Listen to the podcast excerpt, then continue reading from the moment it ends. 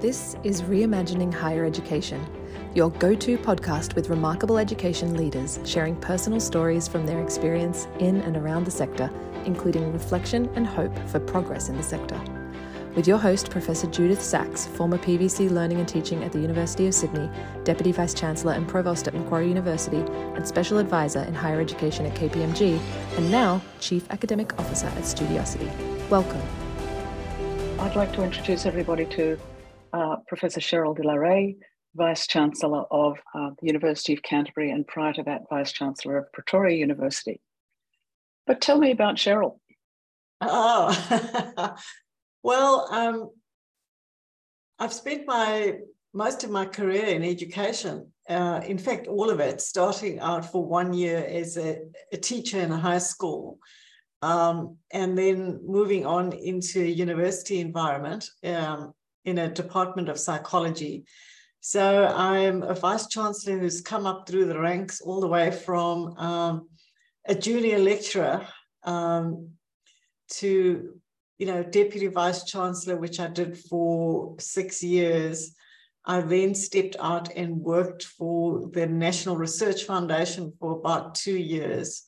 I headed up the um, Council on Higher Education in South Africa for an, another two year period. But so all of it has been in, in tertiary education or higher education, as mm-hmm. it's called in some jurisdictions. Mm-hmm. It sounds like a remarkable career. So, can you show me the object that I invited you to bring that tells the story of, of you as a, an educator and as a leader?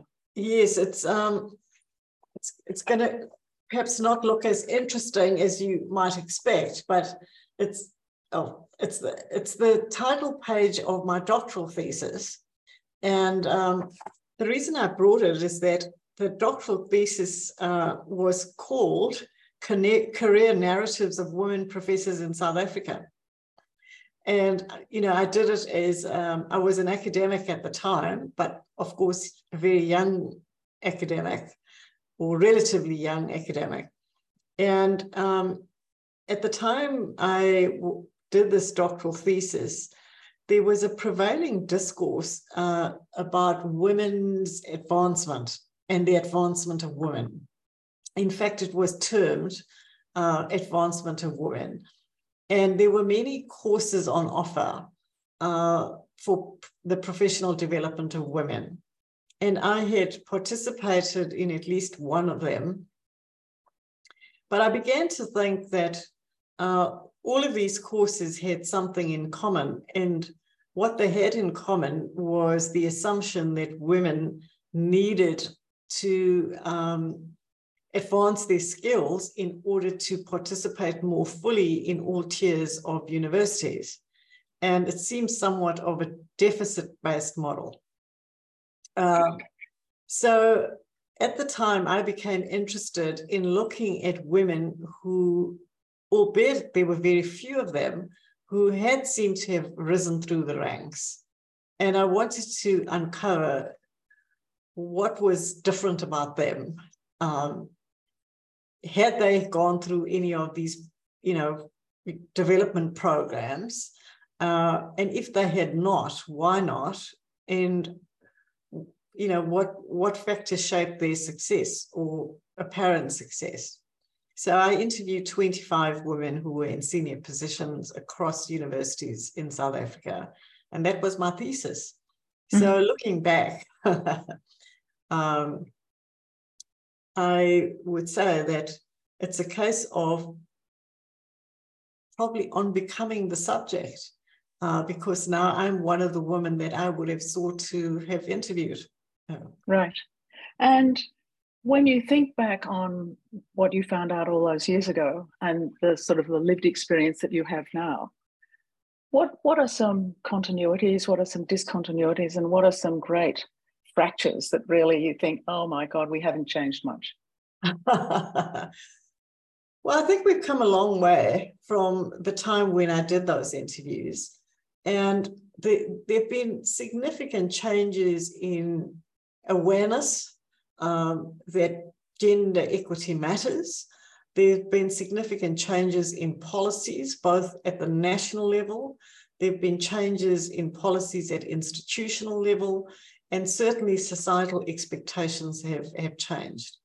And some of the more blatant examples of discrimination that were prevalent at that point in time have disappeared. Um, what has continued, however, are often what's described as the kind of micropolitics of discrimination or the more subtle and nuanced forms of discrimination. But definitely continuities in that. So, yes, we've come a long way, uh, but there's still a long way to go. And as an example of that, uh, when I was appointed as Vice Chancellor at the University of Pretoria, it was um, it had just ce- celebrated its centenary. I was the first woman to be appointed in that position. And at the University of Canterbury, this year we're celebrating our 150th anniversary. And I'm the first woman to hold this position. So um, it's both. We've, we've come a long way, but there's still a long way to go. So, what was your experience of being an undergraduate like, and then your experience of being a uh, doctoral student postgraduate? Um, being an undergraduate at um, at the universe at the university where I was was I would describe as um, one of the most um,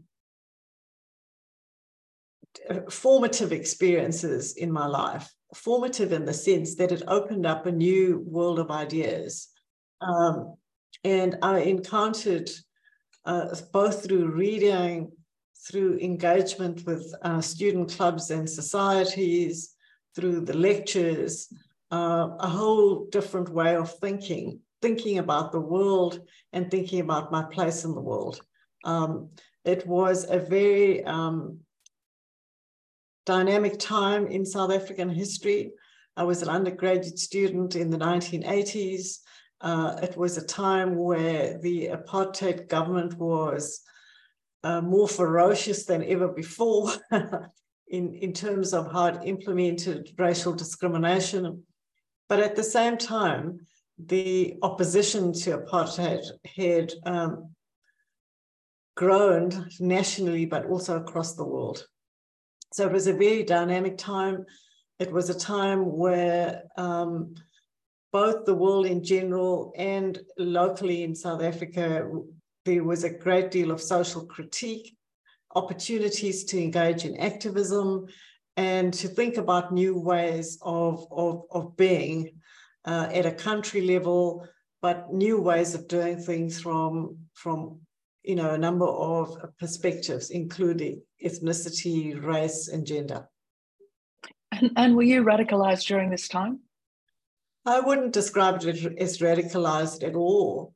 Um, I think radicalized is kind of an emotive word, mm-hmm. uh, but it certainly opened up my thinking through um, reading a wider range of literature about different ways of doing things. I encountered um, much of the feminist literature for the first time. And when I was an undergraduate student, South Africa had still a list of banned books that mm-hmm. we were not allowed to read. And I remember being a student at university, there were some books that were on the list that were not freely available. But if you could demonstrate that as a student, you needed it for your educational or research purposes, you could get permission from the library to sit in the uppermost room uh, in the tower building all by yourself uh, under some supervision looking at these books that were on the banned list. that's that's that's an extraordinary story. And and your postgraduate studies, we did you have a supervisor that um, inspired you and that you know you connected with your other postgraduate students? What was that like? Your your well, postgraduates? Um, there are two parts to it. The first part is that um, after entering university as an undergraduate and not being clear about what career pathway I was going to follow because my family because I had done so well at school, and I was first in family to go to university, um, had hoped that I would go into becoming a medical doctor, as is the case often. There's, you know, nothing unique about that. Uh, but I, it didn't appeal to me at all. I entered undergraduate studies, um, not being clear. So I enrolled initially for a combination of a Bachelor of Science and a Bachelor of Arts. And um, after the first few weeks, switched entirely to a Bachelor of Arts, still not being clear about what my majors were going to be.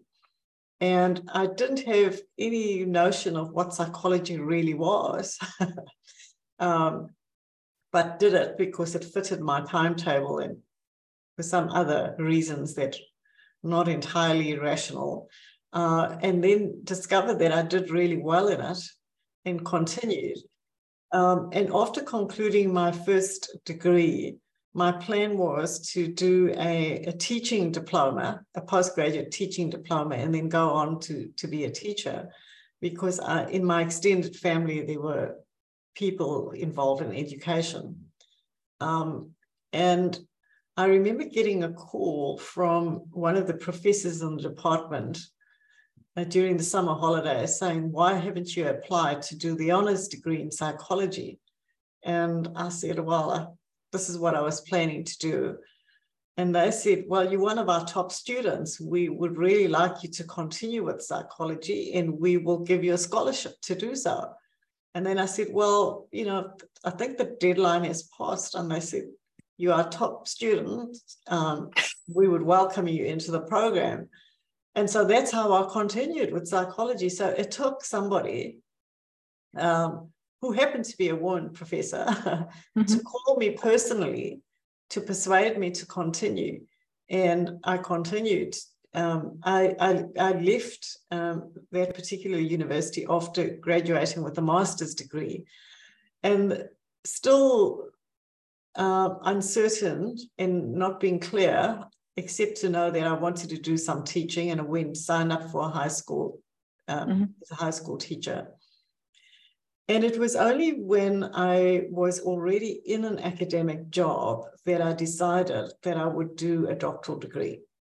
So I did my doctoral degree while I was fully employed as an academic, as a lecturer. Um, and um, doing the doctoral degree convinced me that uh, an academic career was absolutely right.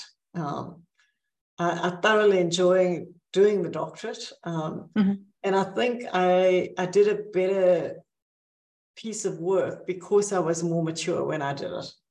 Mm-hmm. Um, so that was my postgraduate studies.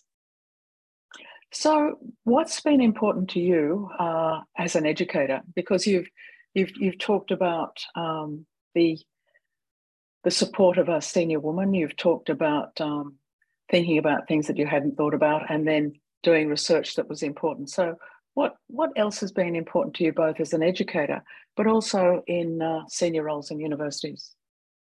Well, it's quite simple. What drives me is my absolute belief in the transformative power of education. It it it opened a new world for me, um, and I don't mean that only in the economic sense, which is often measured. You know, the, the, there's a whole batch of studies on on the economic benefits um, of of university education, but it's the the social benefit um, and the intellectual benefit and um, the personal benefits one gets from a, a, the opportunity to be in a university. Um, so the power of education to change people at the individual level at the collective level and the power of education to make intergenerational um, change in, a, in terms of positive outcomes. I, I am absolutely convinced about it and always have been. And that's what drives me um, in, in the various leadership roles I've had. And it will continue to be uh, something that that um, inspires me and drives me in whatever I do. And I've seen it just repeatedly in societies how powerful it is to um, reshape the way people think about themselves and in their place in the world. Can you give some specific examples of some of those ideas that you were just talking to talking to me about? Well, the first is um, I'll give you an example of something we're doing here at the University of Canterbury, uh, and builds on on my previous experience in South Africa. So, in coming into a new country, I um, happened to come in at a time where the, the government has been or was looking at uh, a 10 year data set to look at educational outcomes for Maori and students of Pacific descent. And what they found is over a decade, Despite many well intended initiatives, there had been no shift in closing ethnic educational attainment gaps uh, between those groups. Um, so that is between people of European descent, Maori, and people of young people of Pacific descent. And um, New Zealand has a population of 5 million people um, I believe it's entirely possible on an evidence basis to shift those figures and to change that gap between ethnicity. And we've started a system, what I would call a system wide shift. By system, I mean changing the way we do things at the University of Canterbury. And it's still early days, but we're seeing shifts in a positive direction where the educational outcomes between the ethnic groups are, is closing or is narrowing uh, in, a, in quite a short space of time. Because I think one of the things we, we have to grapple with is that um, universities, especially older institutions like the ones I've worked in, you become accustomed to doing things in, in a particular way. And it, it, it's worked well for well, more than 100 years. But when you, you take on a more serious commitment and a more intentional commitment to having a more diverse um, student cohort, doing things the way you've always done it, and thinking that there's a deficit in the students is going to shift it. it is, is insufficient. Um, mm. It's about it's a kind of institution wide shift. Um, and that's what I'm working with um, working on at the moment. I'm, I'm interested to hear a little bit more about what, what you're doing because it sounds as though COVID was one of the great um, game changers in higher education around the world in terms of putting stuff online. But you're talking about something that is much more joined and has a different sort of social impact and social outcomes. Can you talk to me about that a bit more?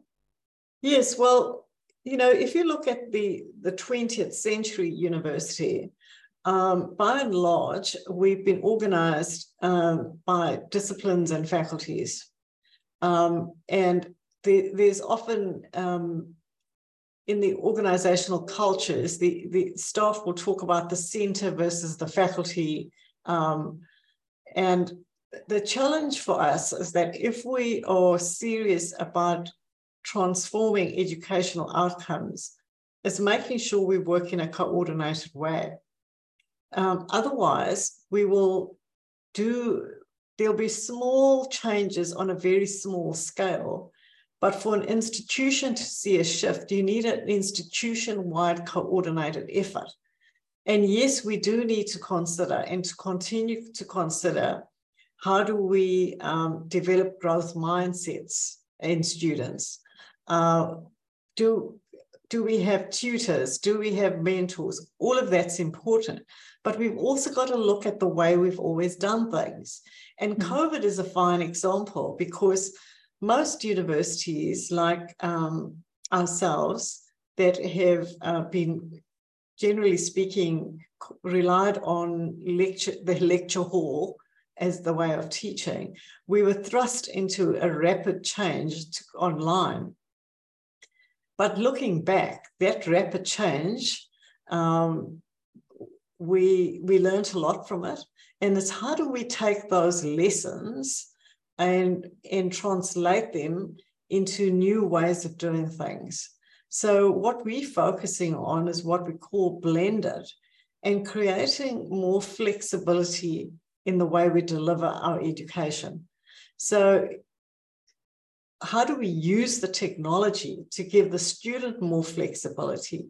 And also as numbers grow or enrollments grow, how do we use the technology to also ensure that there's personal connection uh, and cohort development across the students? Because we also know that one of the issues that all universities or all young people in particular are grappling with are mental health issues. Um, and despite the fact that universities are busy places, lots of young people, many opportunities to enroll in student clubs and societies, they often feel quite lonely. They often feel isolated. Um, and interestingly, early on in their first year, many school leavers, students who come directly out of school, start questioning their own confidence. You know, am I up to it? we, we know all of that. And that mm. requires us to think um, differently about our systems.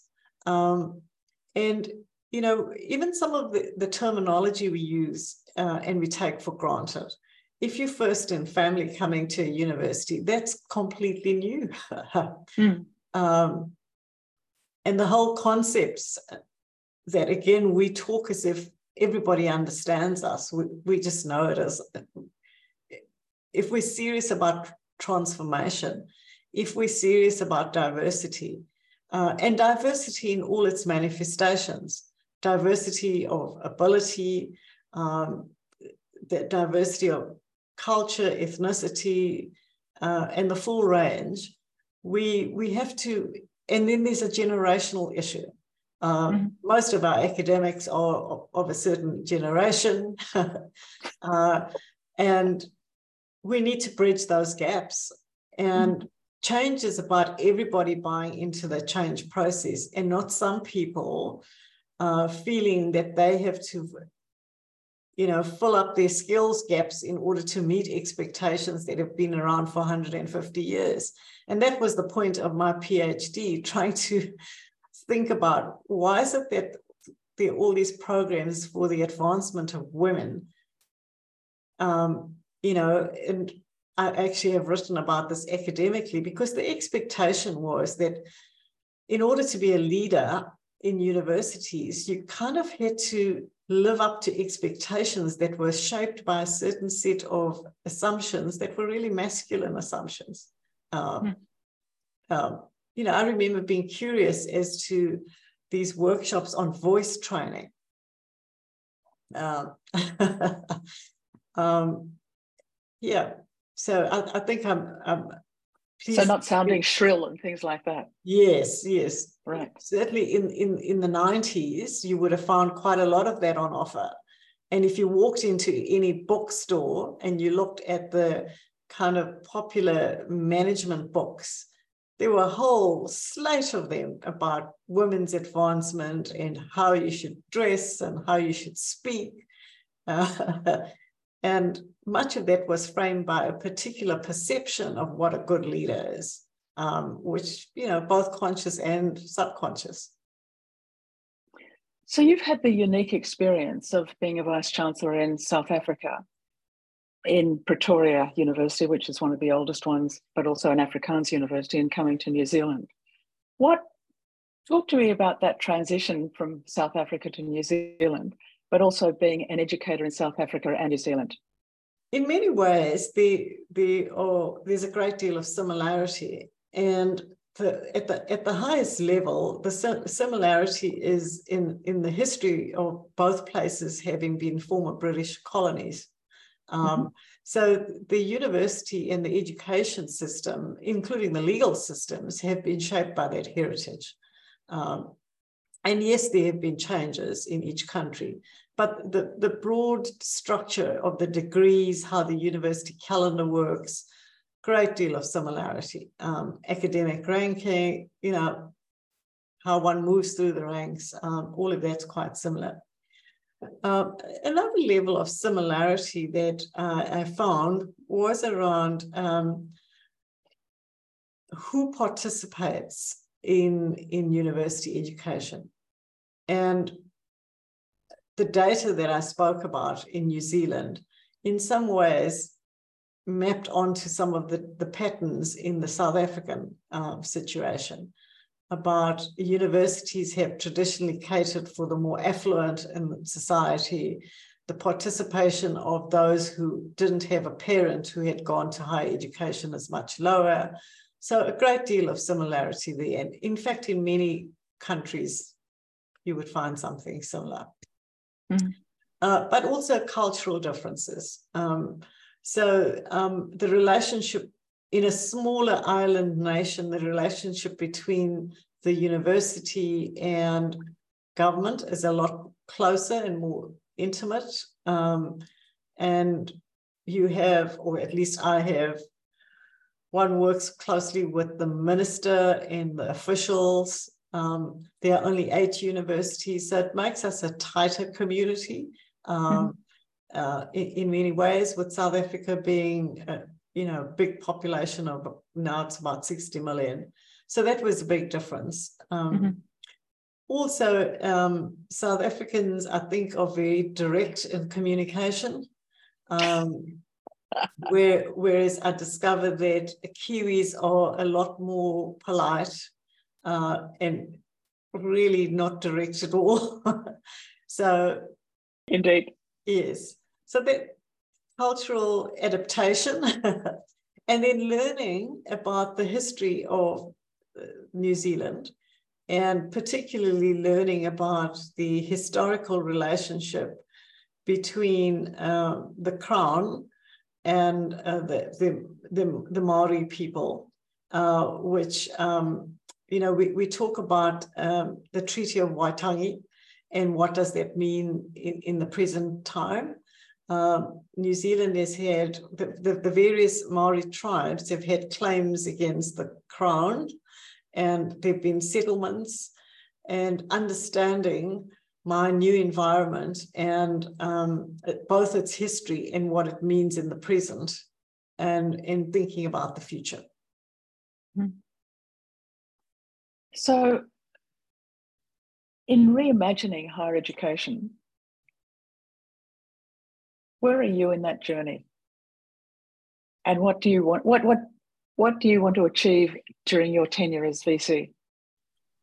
Well, to show firmly and to completely debunk the myth that universities are ivory towers, that um, that universities are enmeshed in the communities in which they're located, but not only are they uh, an integral part. So, for example, we've just had a community impact uh, report done independently, which shows that um, we're the second largest employer in the city of Christchurch.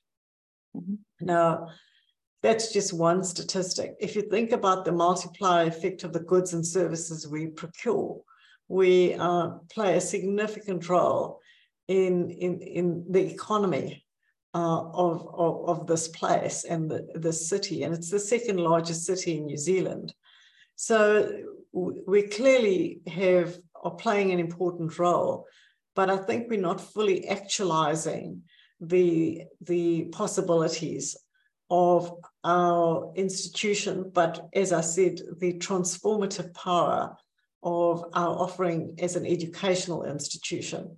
So opening up opportunities to a diverse range of talent because um, you know talent is not distributed by ethnicity uh, or um, how much the fam the household earns um, but making sure that we become a lot more evidence driven in how we do things that we monitor our performance we track it and that we communicate it to um, truly debunk some long-standing myths about universities and their relationship to local communities uh, and the societies um, you know that they're part of. I've got two more questions. One is to return to students. Um, if you could change something for students right now, what, what would that be? Um, to assist students in believing in themselves. Um, the too many of our students, um, when they share their experience, especially that first year of being in a university, and it doesn't have to be a first year of undergraduate studies, um, it, it, can be their first experience of a university, go through what is broadly described as an imposter syndrome. Mm-hmm. Um, and I think that is a great inhibitor of uh, for them actualizing what they're capable of. Um, so how to I, I referred earlier on to, to how to assist them in developing a growth mindset mm-hmm. and believing in themselves and believing in their ability. And I often say to students, we, we have chosen you to be one of our students. And we have chosen you because we believe you're going to graduate. Mm-hmm. um, uh, if we didn't believe that, we wouldn't have chosen you. Mm-hmm. And I keep saying that because many of the students, after the first, by the time they reach the towards the end of the first quarter, they're often doubting whether this is for them. Um, and that contributes to um, what I referred to earlier on as, as some of the, the mental health issues that many of our young f- people are experiencing right now across the board.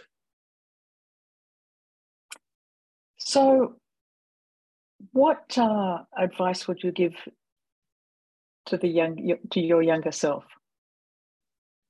Um, I think to to second guess myself less, um, and to to take take a few more risks. Um, I think those would in, in what way? Academic risks, intellectual risks. Yes, okay. academic and intellectual risks. That um, you don't know what you're capable of until you really try and move out of your comfort zone. Uh, when you move out of your comfort zone, you discover that you're capable of more than you might have thought you are. And sometimes your your biggest failures, or uh, I'm sure many people say this, if you reflect on them, you, you derive your greatest learning from them. Um, so don't be afraid to fail. Uh, one failure is, exactly that. It's one. uh, um, over a lifespan, are peaks and valleys, and enjoy enjoy both as much as you can. That's a wonderfully optimistic way to end our conversation. Cheryl, thank you for um, beginning my day in such a uh, inspiring and uh, interesting yeah. way. And um, I hope that our paths cross sometime. So thank you for so sharing. Too. Thank you. I, you know, education is absolutely a business about optimism. it is. It is. It's yeah. fundamentally about optimism, uh, about changing the future. So well I'll let you go and change the future today. Thank you.